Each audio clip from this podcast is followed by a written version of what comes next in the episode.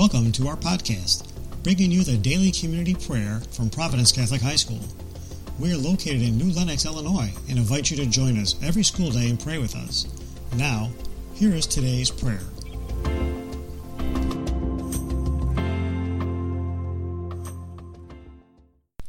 Good morning, Providence. My name is Maggie Jutras, and I am a senior. Dear God, over the course of my four years at Providence, I have heard over 700 all school prayers. 700 students and teachers sharing their personal stories and experiences, thoughts, and feelings. I can honestly say that each one of those prayers has left a lasting impact on my life or has simply provided me with words of wisdom and encouragement to get through the day.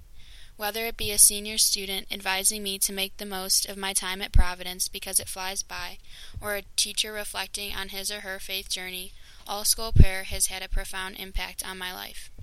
As I sat down to write this prayer, though, I had a difficult time thinking of what I wanted to share. I reflected about my time here at Providence and decided that I wanted to take this opportunity to simply say thank you not only to you, God, for putting Providence in my life, but to Providence for providing me with a home away from home, a place where I made some of my closest friends and where I met people who I am blessed to call my family. Thank you for providing me with such caring teachers and coaches.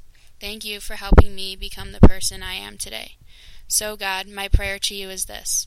Please remind the students here at Providence to appreciate all that it has given them, especially the seniors since they will be graduating soon. Remind them to hold on to the memories that they made here at Providence as they continue their journey to college.